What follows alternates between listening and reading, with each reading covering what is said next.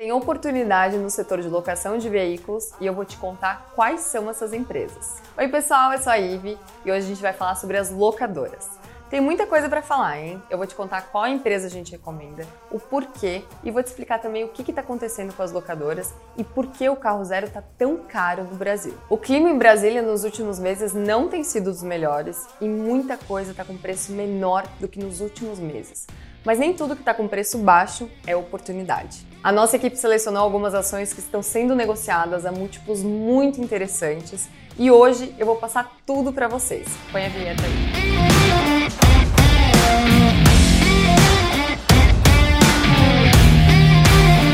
Primeiro, por que, que o preço do carro está tão alto?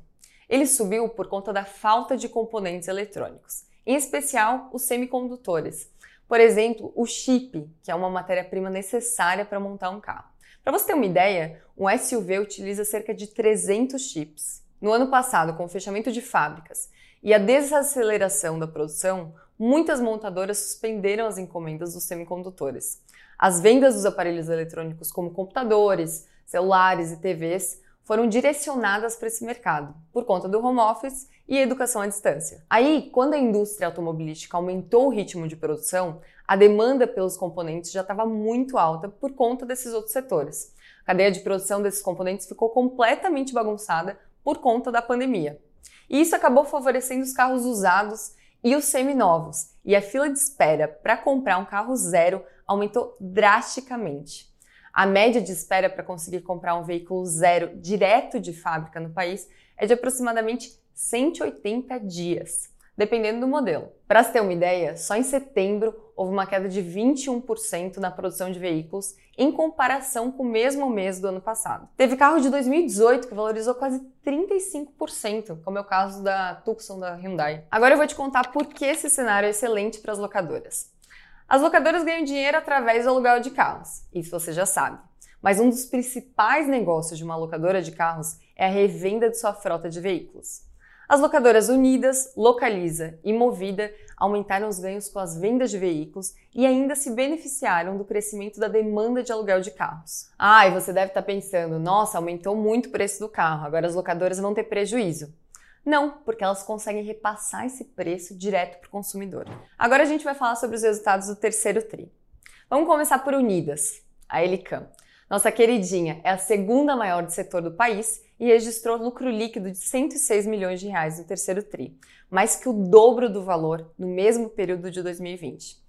Na venda de seminovos, a Unida destaca um crescimento de 43% no preço médio para 59 milhões de reais, uma alta de mais de 200% no número de diárias de aluguel de carros. Com a retomada do crescimento e a normalização do setor de aluguel, a recomendação da Nord é de compra de Unidas. E com uma visão mais de longo prazo, a Unidas é hold também, principalmente negociando a 5,5 vezes EBITDA.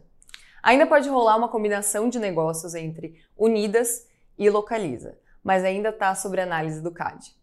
A gente sempre informa em primeira mão aos assinantes do Nord Ações e o investidor de valor. A Movida reportou resultados fortes acima do consenso do terceiro TRI, com lucro líquido de quase 260 milhões de reais, o que representa um crescimento de mais de 600% em relação ao mesmo período de 2020. A receita líquida teve uma alta de 52% em relação ao mesmo período do ano anterior. No segmento de aluguéis, a receita líquida cresceu 85%, negociada 7 vezes EBITDA, e aqui na Nord a gente recomenda compra de movida. A Localiza você já deve conhecer, é a maior do país. O lucro líquido dela dobrou no período de um ano. O EBITDA, que é o resultado operacional medido pelo lucro antes juros, impostos, depreciação e amortização, teve uma alta de 83%. Na parte de aluguel de veículos, a diária média disparou quase 38% no ano a ano, para 92 reais. E a taxa de utilização de veículos da frota da companhia também subiu. No mês de novembro, a Cosan e a Porto Seguro decidiram se unir para criar uma joint venture.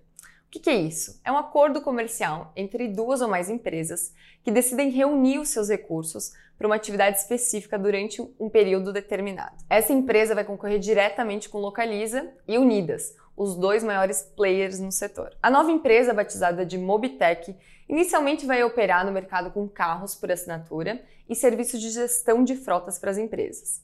A COSAN vai entrar com dinheiro para a criação de novos negócios, em contrapartida, Porto Seguro vai contribuir com o Carro Fácil, que é o seu serviço de assinatura de carros criados em 2016. A Carro Fácil tem hoje cerca de 9.200 veículos. É uma frota muito pequena se comparada com a frota de Localiza e Unida juntas. Direto ao ponto. O Bruce afirma que é muito difícil e caro para a Mobitech conseguir crescer e competir com as maiores locadoras. Até porque nesse segmento o tamanho é documento. Então, atualmente, a Rent não faz mais parte das recomendações de nenhuma carteira da Nord. Resumindo, para as locadoras é assim: quanto maior a empresa, maiores são as vantagens competitivas, porque aí elas conseguem pagar mais barato pelo veículo, negociando com as montadoras. E o custo de capital é menor, porque eles têm juros menores. E aí, qual dessas empresas você está comprando? Concorda com as nossas recomendações? Deixa aqui embaixo para a gente saber e eu te espero no próximo vídeo. Um abraço!